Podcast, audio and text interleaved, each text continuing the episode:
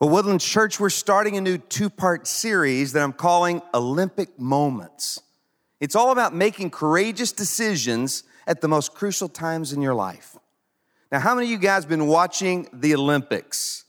Yeah, I mean, it's, it's really compelling television watching. I mean, it's amazing. We love to watch the Olympics. The other night, my family, uh, was at our house and we were watching American Katie Ledecky swim the women's 1500 meter freestyle. And it, was a riveting Olympic moment as we watched Ledecky pull away and win the gold for the U.S.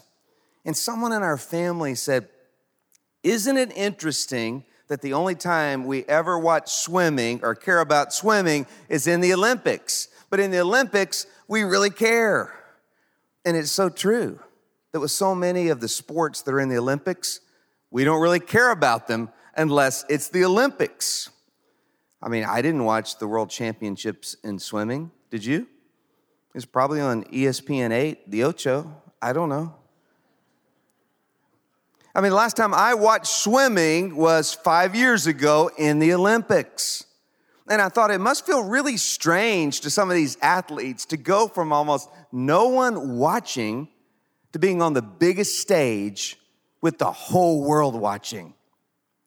Now, all most of us see are those Olympic moments, like the inspiring moment when Katie Ledecky, after losing a few days before in the 200 meter freestyle, came back to take gold in the 1500. And what we didn't see, though, were all the Olympic moments along the way.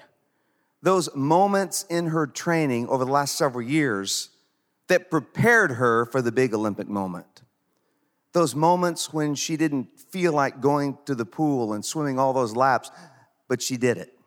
Those lonely moments with no crowd cheering her on. Those mundane moments that turned into hours and hours of preparation.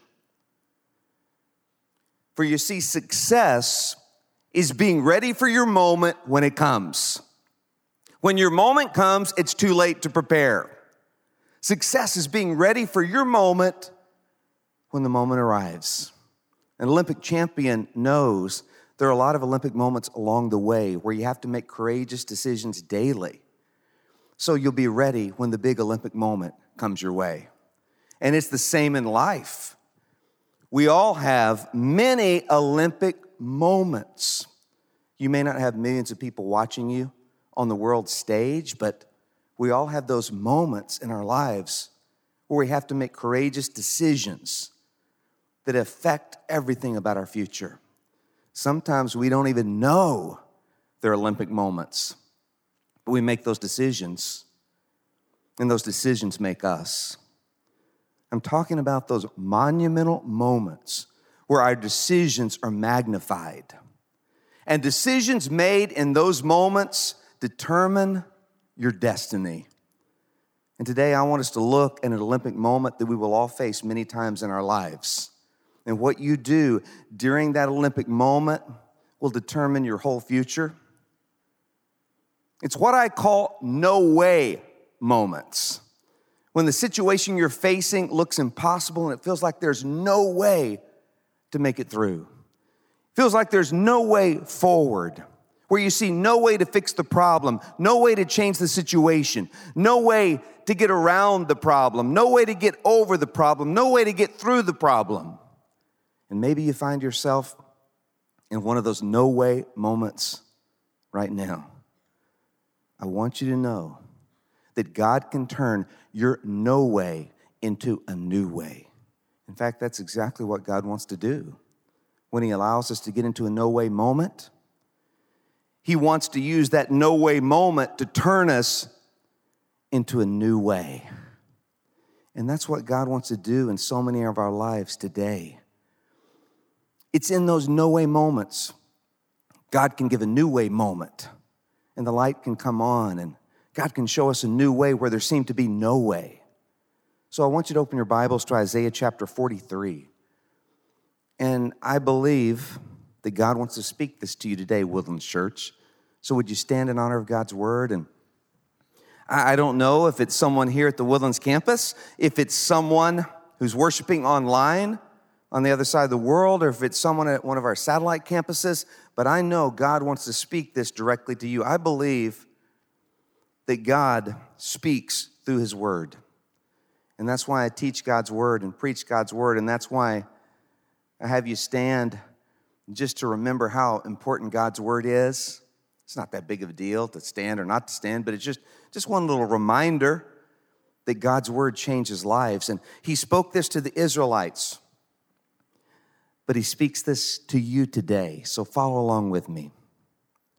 This is what the Lord says He who made a way through the sea, a path through the mighty waters, who drew out the chariots and horses, the army and reinforcements together, and they lay there, never to rise again, extinguished, snuffed out like a wick. Forget the former things. Do not dwell on the past. See, I'm doing a new thing.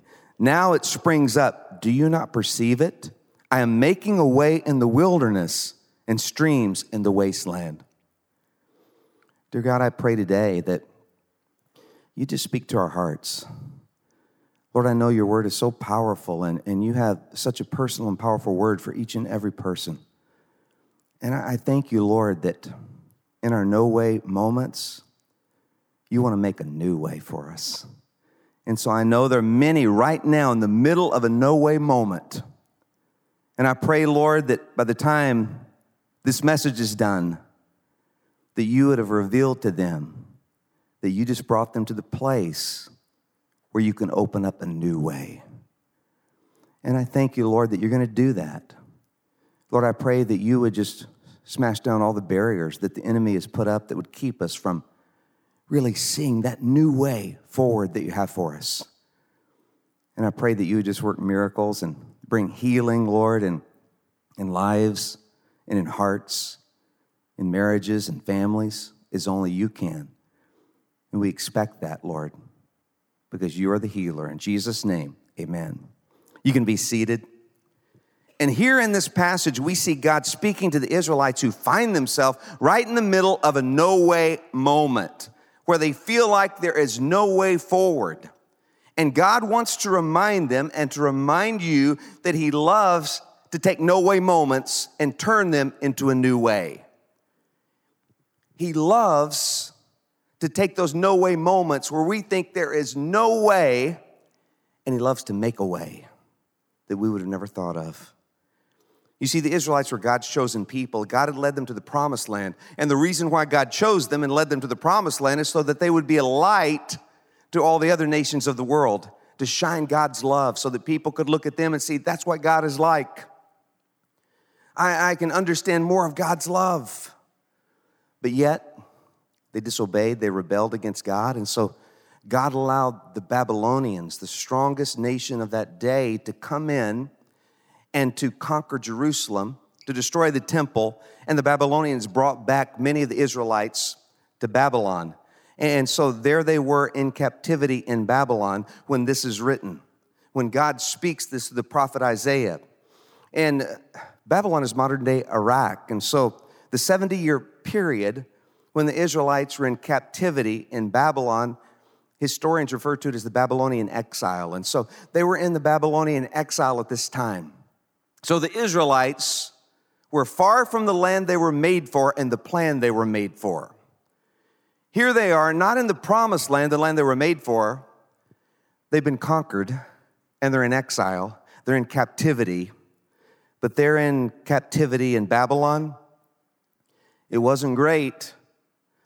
Uh, but they weren't treated too badly. The Babylonians, what they would do is they would conquer nations and then they would bring back the people to Babylon to help them with their war machine and, and all their economy and everything. And they would bring them back. And, and what they would do is they'd let them live in their own little communities and practice some of their own customs and religions. But, and so the Israelites in Babylon were treated okay.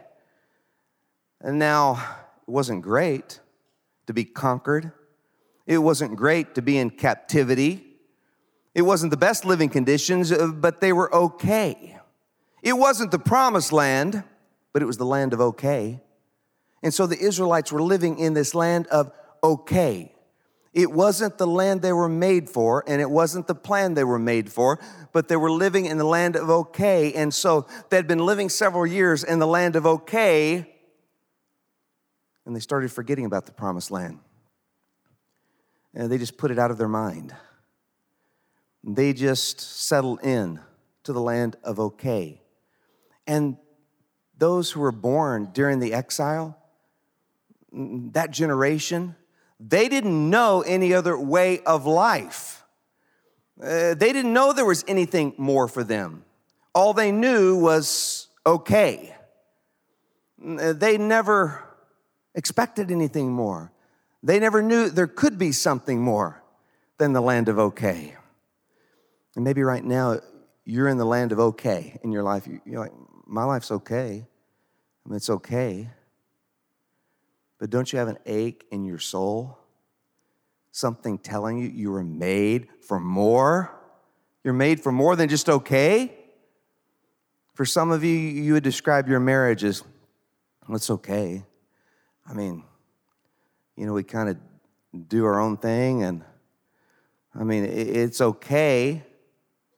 It's not the greatest, but, but it's okay. And you don't even realize because maybe that's all you've known. You don't even realize that God wants your marriage to be so much more, where you're soulmates. Or maybe your business, you describe, well, my business is okay right now, and so I'm, I'm glad of that. It's okay. And you don't realize that God wants your business to be so much more, where God wants to use your business to be a blessing, where God wants to use what you do to make a difference in lives for all eternity. You see, God has so much more for you than okay. You were made for more. Now, our culture will tell you you were made for more. We hear it all the time. Our culture lies to us and says, You were made for more more money, more success. That's what you need, more notoriety, more fame, more followers, more likes, more views. That's what you need. We start going after those things. But if that's the more you're going after, you will end up with less. And that's what many today are going after, thinking that that's going to fill the emptiness. The more I'm talking about is the more you are made for more fulfillment, more significance, more joy, more peace, more acceptance, more value. That's the more I'm talking about. Whenever you find yourself in the land of okay, you're not where God wants you to be. God loves you too much to let you stay in the land of okay. And what he does so many times in my life, when, when I'm in the land of okay in some area of my life, he will allow a painful situation, an overwhelming problem that will come into my life that will shove me out of okay into it's not okay anymore. You see, God loves you too much to let you stay in the land of okay. And He'll do just about anything to push you out of the land of okay into the land of it's not okay. And that's the way God works. And I want you to understand this progression because if you're in a no way moment, you've got to understand this. Or you'll really think there is no way. If you're in a no way moment, you've got to understand the way God works because He loves you too much to let you stay in okay. And so He will do just about anything to allow something into your life that will push you out of the land of okay into that it's not okay moment where you realize it's not okay anymore. This is painful. It's not okay anymore. I can't do this. It's not okay anymore. But usually, when we hit an it's not okay moment, we go right into a my way moment and we try to do it our own way. We try to fix the problem ourselves and we try to control the situation, and it quickly moves into a no way moment. And God will allow an okay moment to get to a no way moment really quickly so that He can make a new way in your life. That's His purpose. God wants you to go from okay to a new way, a new level, to be who you were made to be. to do what you were made to do, to live in that promised land that He has for you, His calling, His purpose. And so, if you don't realize that that's the way God works, then when you're in a no way moment, you won't see that God has you right at the place before the new way, and you'll miss it. Now, at first, the Israelites in exile in Babylon were okay, but after years of being in captivity, quickly moved from okay to no way. They felt like that there was no way they would ever get back to the promised land. They felt like that was impossible. There's no way that they would overcome the Babylonians. There was no way they would ever get back to the land they were made for and the plan they were made for. That there was it was impossible. There was no way. It was a dead end. It couldn't happen. But God brought them to their no way moment so he could make a new way. And if you're at a no way moment, I need you to know that what you do in a no way moment determines everything about your future. I mean, it's in these no way moments that we have to make some crucial decisions, some courageous decisions in no way moments so we can experience the new way that God has for us. So, what do I do in a no way moment? The first thing is remember God. Remember God. God is getting ready to rescue the Israelites from the Babylonians and bring them back to the promised land. And before he can rescue them, he has to remind them of who he is and what he can do. You see, no way moments make it possible to remember the God of the impossible. When I'm in the land of okay, I tend to forget God. If I'm in the land of everything's really good, everything's going great, then I tend to not pray as much or depend upon God or, or, seek God. And, and I miss out on that fulfillment that He has for me. And so it's in the land of okay that we tend to forget God, but it's in the land of no way when we have nowhere else to look but up that we remember God. It's in an impossible situation that we remember that God is the God of the impossible. And God will allow us to get to that no way situation so that we remember He's the God who turns a no way into a new way.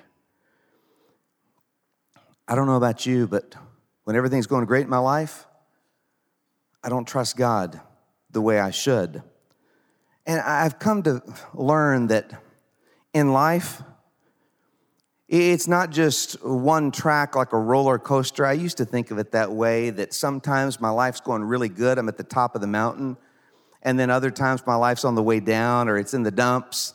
And, you know, and I used to think that that's the way life worked. But I've come to realize that life is not one track where you're either on a high or a low, or you're going up or you're going down. No, life always has two tracks. And in my life, there's always some areas that are going really good. And there's some areas that are really painful at the same time. And I think that God allows it to be that way so that we'll depend upon Him and we can find true fulfillment because we can't find it outside of Him. And when everything is going good, if we only had one track and it was all good, then I don't know that we really depend upon Him.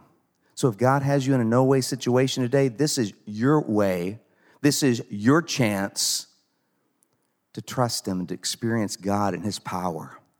In Isaiah 43 16, says, This is what the Lord says He who made a way through the sea, a path through the mighty waters, who drew out the chariots and the horses, the army and the reinforcements together, and they lay there, never to rise again, extinguished, snuffed out like a wick. So God reminds the Israelites of the greatest miracle in their history how God was the one who made a way where there was no way. And so he wants us in those no way moments to remember God can make a new way where there is no way. If you find yourself in one of those no way moments in some area of your life, it just means God's getting ready to make a new way. And God leads us to that no way intentionally. But then I need to also remember God will lead you to a no way moment so he can have his way in your life. In Exodus 14, going back to see how the Israelites ended up at the Red Sea. You see, they ended up at the Red Sea. The Red Sea was right before them, and the Egyptian army changed their mind. The Pharaoh changes his mind. You know the story, and the whole army is coming after the Israelites, and they're trapped at a dead end. The Egyptian army on one side who wants to slaughter them, the Red Sea on the other side, they're trapped. It's an impossible situation. It's a dead end. It's a no way moment. And so, how did they get there? I mean, is it because they were really not thinking? made a dumb decision to park right there at the Red Sea? Didn't they know the Egyptians could change their mind? Why would they do that? Well, here's why. In Exodus 14 1. Then the Lord gave these instructions to Moses Order the Israelites to turn back and camp by Pi Hahiroth between Migdol and the sea. Camp there along the shore across from Baal Zephon. So the reason the Israelites camped there is because God told them to. The reason the Israelites were in a no way moment, a dead end situation, is because God told them to go there. And sometimes God will lead us to a dead end. Sometimes God will lead us to a no way moment so He can have His way in our lives. Because as long as I'm trying to do it my way, God can't do the new way that He wants to do. And so God will many times allow me to get to a dead end so I come to the end of myself. I've got to die to my way. I've got to die to okay to find God's new way. And I usually don't die to my way until I get to a dead end and I realize I can't fix this one. I can't control this situation. Uh, this is a dead end. This is impossible. And then I can remember the God of the impossible. And God was reminding them to remember that He leads us to a no way moment so that He can have His way in our lives. But then I need to also remember God will lead me to a dead end to destroy my greatest problem. God will often lead you to a dead end to destroy your greatest problem. In Isaiah 43 17, it says, He, God, led a mighty army to destruction, an army of chariots and horses. Down they fell, never to rise, snuffed out like the flame of a lamp. Now, this tells me that God actually incited Pharaoh and the Egyptian army to think we made a terrible mistake in letting them go. We're going to slaughter them. We're coming after them. Now, can you imagine if God said to Moses and the Israelites as they're trapped there at the Red Sea? They already know God told them to camp there. And if God told them this, this truth, hey, Moses, hey, hey, you guys, yeah, you see the Egyptian army coming after you and they want to slaughter you, man, they are so mad. I just want you to know that I'm the one who put that in their minds. I'm the one who made them start thinking about this. Isn't that exciting? And they would think, wait a minute, God, you, you, you told me to go here, and you're the one who incited the enemy to come after me. I mean, are you a loving God? Do you even care about me? You see, they didn't understand God's plan, so he couldn't tell them, hey, I'm the one who did that. But he did it because he loved them and he wanted to destroy their greatest enemy once and for all. In fact, later, God told them right before they went through, they said, He said, The Egyptian army you see today, you'll never see again. The Egyptians you've seen for 450 years while you've been in slavery, it's over today. That problem is done. You got victory over that one once and for all. Now, you're gonna have more problems when you get in the promised land, but this one's done. I love that. And God is saying to someone today, that problem that you've had for years, that problem that's been hanging on, it's done today. It's over today. I'm gonna give you victory. I'm gonna destroy it because when you're in a no way moment, God will often lead you to that dead end so He can destroy your greatest problem. Maybe that's why you're at a dead end today. Maybe you're at a financial dead end, and it seems like you keep coming to this place over and over again in your finances. The same problems, the same troubles, the same dead end, and this time you're at a dead end that feels like a no way situation. Could it be that God is getting ready to make a new way in your finances? where you do it His way and you follow His biblical principles of giving and budgeting and saving and all the biblical principles that He talks about that bring about that financial freedom from the fears and the worries of finances? Could it be that God's brought you to that dead end so He can destroy that once and for all? Or maybe you're at a marriage dead end where you feel like your marriage is dead, that there's no hope. Could it be that God has brought you to that place so you only look to Him so that He can resurrect it and give you a new way? And maybe you're in an addiction that's come to a dead end where finally you realize you're not God, but He is. It's a good place to be because it could be that God brought you to that dead end to destroy that addiction in your life. God often brings us to a dead end to destroy our greatest problem. And the amazing thing is, Satan, our enemy who wants to steal, kill, and destroy, uh, he can't know all the future like God. God's not limited by time and space. He's in the past, present, and future all at the same time. Satan is not like that. He doesn't have the ability to know everything about the future. And so sometimes God draws him out and he thinks he's attacking and he's going to destroy and he's going to get the victory. And but what a great risk for the enemy every time he tries to attack you. Because every time he tries to attack you, God has allowed that and God has allowed that to give you a great victory. And he, the enemy, takes a great risk every time he attacks you. Is your marriage coming under attack? The enemy is taking a great risk because God's going to use it to take your marriage to a deeper and more beautiful and rich and intimate place. Is the enemy attacking your life, attacking your family? God wants to turn that around and destroy some barriers in your family that are keeping you from being as close as He wants you to be. You see, every time Satan attacks, he's attacking your business, he's attacking your work, he's attacking your mind, your emotions. Whenever the enemy attacks, he takes the great risk because God's allowing it to destroy something that's keeping you back. Don't ever forget that. So I need to remember God. And then, secondly, deal with the past so you don't dwell in the past. That's one of the reasons God brings you to a, a no way moment. God brings us to a dead end so we have to deal with an issue we would never deal with if we were in the land of okay. And many times God will bring me to a dead end and I would never deal with that issue that's in my life until I got to that dead end and okay, now I got to deal with this. I can ignore things real easily in my life until I get to a dead end, then I got to deal with it. In Isaiah 47 18, God says, Forget the former things, do not dwell on the past. But you can't forget the past until you've dealt with the past. If you don't deal with the past, then the past affects all the decisions you make in the present.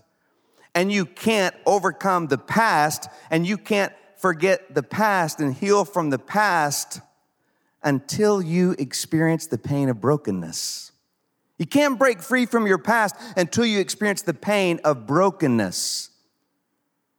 Until you come to the place where you realize there's no way. Sometimes God has to break you before He can make you. He loves us so much, He'll lead us to a no way moment to break us of our pride, our self sufficiency, our trying to control, our trying to play God, because it's the brokenness that leads to blessedness whenever I come to a place of just brokenness, not worried what people think about me, I'm just broken. And I admit it, and by the way, we're all broken. And I bring that brokenness to God, that's when I find blessedness. That's when God's power works in my life. That's when I find healing and strength in a new way. I've got to die to okay and die to my way to find God's way. So, how do I deal with the past so I don't dwell on it?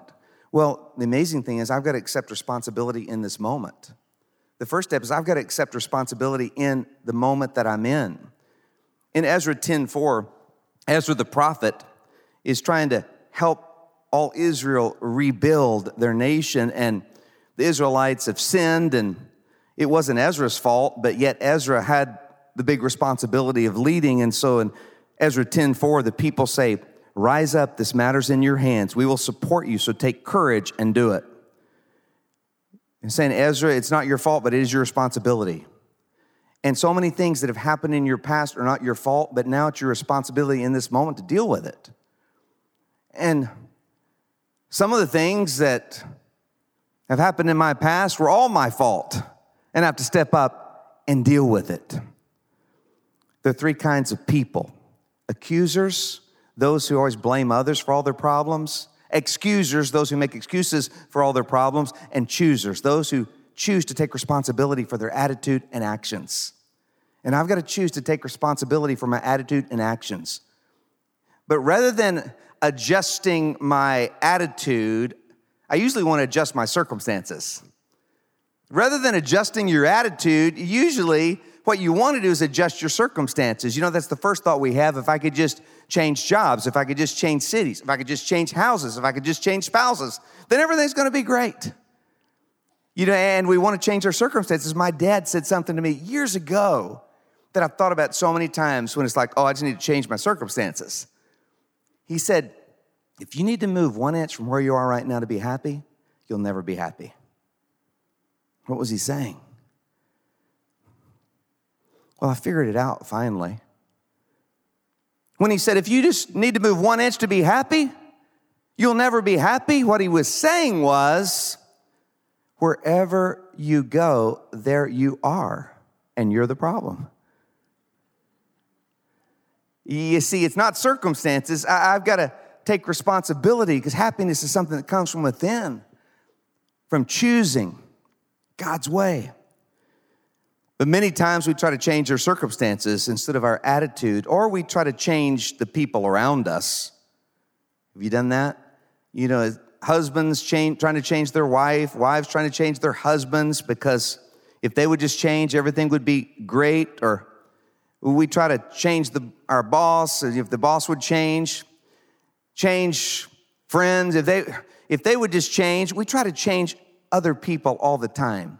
And when you try to change someone else, you forget about the things that you need to do to change. We can only take responsibility for the things that we can change. But we start judging others. Whenever you try to change someone else and you get your eyes off what you need to do, then you become judgmental. Like Mildred, this small town church gossip. She was the self appointed arbiter of morals in her little church, always sticking her nose in everybody else's business and then talking about them and pointing out their faults. And most of the members in the little church where she went weren't very appreciative of her activities, but they were too afraid of her to say anything about it. But Mildred made a mistake one day when she accused George, a new Christian in the church, of being an alcoholic because she saw his pickup truck parked in front of the town's only bar one afternoon. And really, George was just going to the feed store next door. Uh, but then later, when she saw George with several other of the church members, she said, Everyone knows what you're up to. We saw your truck in front of the bar. We know what you've been doing. Well, George was a man of few words. He didn't say anything, he didn't try to defend himself, he didn't try to set the record straight. He didn't do anything until later that night. He drove his pickup over to Mildred's house and he parked his pickup in front of her house and he left it there all night long. I love that. I love guys like George. Many times, though, you know, we can see what other people are doing wrong so easily. It's just so easy, isn't it? But oh, we're so blind to what we're doing and what we need to do. You can only take responsibility for yourself. And then we need God's power to change. And that's why I have to embrace grace in this moment.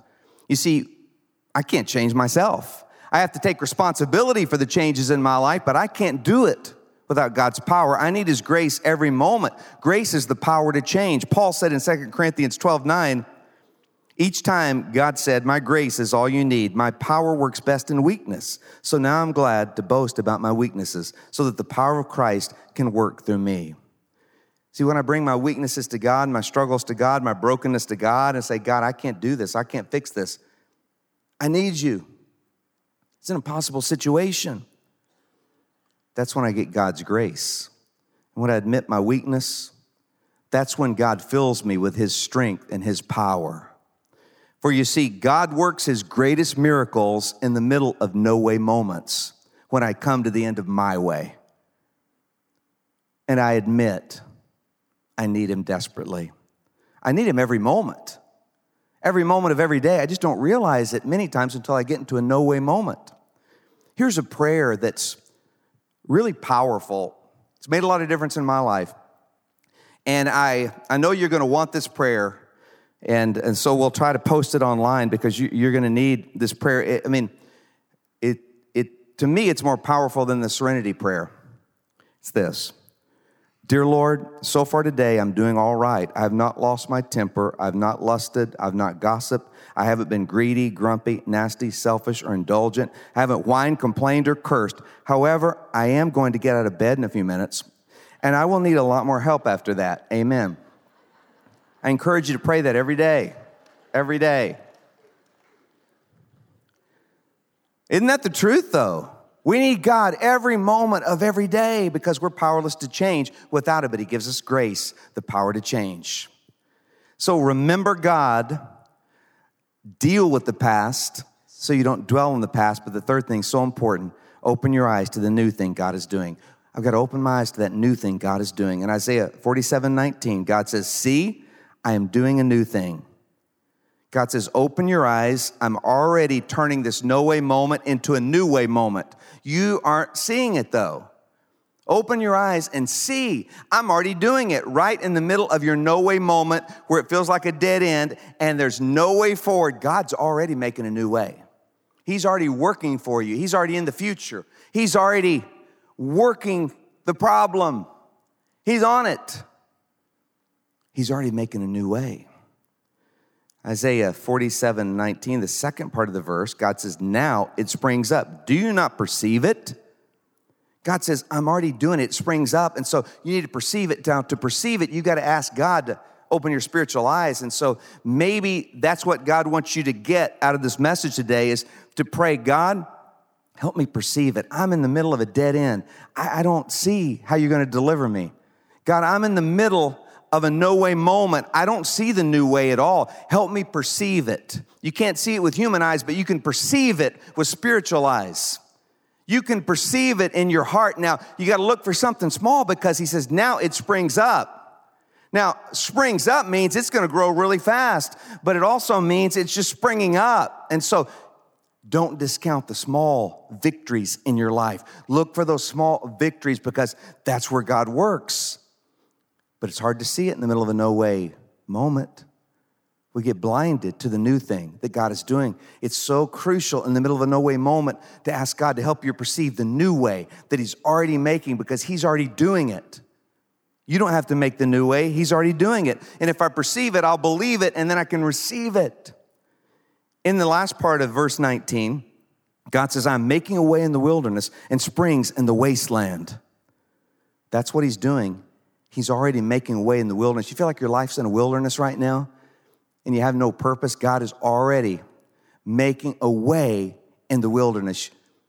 You feel like your marriage is in the desert right now? God is already digging a way so that that spring of life and refreshing can flow into your marriage and that desert can become an oasis. God's already working. Are you in the wilderness of worry, the desert of depression? God is already working a new way. He's already working for you. He's making a way in the wilderness. It doesn't say he's making his way for you when everything is perfect and where everything is perfect. No, he's making a way in the wilderness. So if you're in the wilderness, it's good news, God's already making a way. If you're in a wasteland right now in some area of your life, good news, God's already making a way. I love 2 Corinthians 4:17. It says, In this small and temporary trouble we suffer will bring us a tremendous and eternal glory, much greater than the trouble. What is he saying? He's saying, trouble, your trouble is temporary. That trouble that you think you'll never get through, that problem is temporary. That your pain is not permanent. Because when you're in a no way situation, you are like the Israelites. You don't see how there could be any other way. In a no way, you can't see any other way. But just know this your pain is not permanent. That problem, that trouble is temporary, and God's gonna see you through. You are gonna make it with God's power. God says to you today, right in the middle of your no way moment, don't you ever forget that I'm the God who can take a no way moment and make a new way. God is making a new way in your life right now. He's doing it already. Ask Him, give me the ability to perceive it, Lord. He's making a way in the wilderness. God is making a new way for you. Do you believe that? Let's just thank the Lord right now and claim that. Believe it. Perceive it. Let's just give him a thank you right now. God, I believe you that you are making a new way. Let's pray together. Dear Lord God, we come before you, and Lord, I know in those no way moments of my life that I don't feel it. I don't feel like you're making a new way. I, I don't see you making a new way. All I can feel is that no way moment. And Lord, it, it just can really overcome us. So I just pray right now for everyone in a no way moment that you would help them pray. God, help me perceive the new way you're making. Help me see it this week. It may be something really small, but help me recognize it. And Lord, I pray also for those who are in a no way moment that you would just give them, Lord, just a little bit of faith to have some hope. And Lord, I pray especially that for all of us in a no way moment that we would stop trying to do it our own way and we would just let you have your way. And I know there are many at a place, Lord, where they just feel like giving up. Lord, I pray that they would not give up, but they would just give it all over to you. Just give it all over to you. I know you bring us to the end of ourselves, Lord, so you can fill us with you. And I pray that you do that right now. Empty us of ourselves and fill us up with your power and your strength. I pray for those who've never received you, Lord, that they would right now and just, they would just in the silence of their hearts pray this prayer Jesus Christ, I need you. I'm broken. I need your forgiveness of my sins. I need you to bring healing and wholeness to my life. I need you, Jesus Christ, to take me to heaven one day. I accept your free gift of forgiveness and salvation in heaven. Thank you for saving me. Be the Lord of my life and help me grow. And Lord, I pray for everyone who's right now at a no way moment in their marriage that you would just show them that new way. And Lord, I pray for everyone who's at a no wait moment in their finances that you would just show them that new way. I pray, Lord, for everyone who's in a no wait moment in their life, in their career, in their relationships, whatever it may be, that you would just show them that new way. And Lord, that you would make a new way as you've promised and you would smash down all the things that the enemy has put up that would keep them from experiencing that new way. For it's in Jesus' name we pray. Amen. Amen. God is up to great things, Woodlands Church. He's doing so many new and amazing things through you. And so now we're at the point of our service where we give. We give back to Him some of what He's given us. Our ushers are going to come and, and take our offering. And I really just encourage and I challenge you to give. Give because you love God. And then when you give, pray that God will multiply it. We're doing more ministry than ever in the history of our church, right in the middle of everything going on, reaching out, making a difference in this area and around the world. And so you can also give by using your smartphone. Just text the word Give WC to 77977. Give WC, one word, to 77977. Or you can give on your computer, wc.org slash give. You can give stocks, you can give assets, you can mail in your gift, but give. Give for the glory of God. And give because you love the ministries of Woodland Church. And whenever you give, God also says, I'll give back to you more. I'll give back to you more. You see, that's one of the toughest areas to trust God in is in our giving. Eh, but it's where the rubber meets the road. If God doesn't work in our finances and God doesn't work in our relationships, then God doesn't work. And so God wants to work in this important area of your life. So I just really challenge you to give for the glory of God. And then you watch for what God does in your life. He'll meet your needs, He'll see you through. He'll do amazing things when you give up to God. You give Him all that you are, give Him everything that you are your time, talent, and your treasure. And God says, when it comes to giving, you just give back the first 10% to show that I'm first place in your life. When it comes to giving, though, He really wants us to surrender everything we are to Him and thank Him and live in grace because God will provide. Wherever God guides, God provides. That's what we always do at Woodland Church. We step out in faith constantly. And God's already calling us to a new vision at Woodland Church to step out in faith to make a difference all over our area and all over the world. I mean, God is doing something amazing. He's using you to change the world in a powerful way. And so, as we keep stepping out in faith, where God guides, God provides. And that's the way it works in your life. We always want God to provide, and then we step out in faith, but that's not faith. It's called gratitude. We need to do that. Where God guides, God provides. But we have to step out and follow Him in that. Well, Lord, we thank you for our giving. We just pray that you would help every one of us.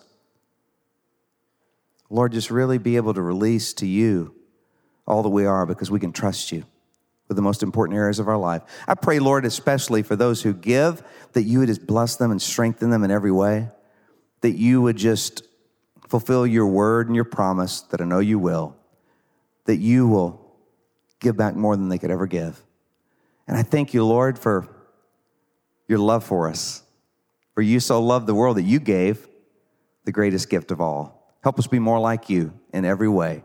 Multiply these gifts, Lord, to minister to all of our over 100 ministries and missions for your glory. For it's in Jesus' name we pray. Amen. Woodland Church, I want us to stand and let's sing our closing song. And I know that God wants you to sing it in faith. And when you sing it in faith, I want you just to pray sometime through this song. Just say, God, help me perceive the new thing you're doing. God, thank you that you want to make a new way in my life. God, I thank you that you don't want this just to be okay. You want to take me to a new way. In faith, pray those things to God as you sing, and let's sing with all our hearts. Hey, church. Thanks for listening to the Woodlands Church with Kerry Shook podcast. By listening, we hope that you're encouraged wherever you are. If you haven't already, we'd love for you to subscribe to our podcast so that you can get the latest messages each week. For more information on Woodlands Church, check out the description for a link to our website and how to connect with us. We hope you have a great week.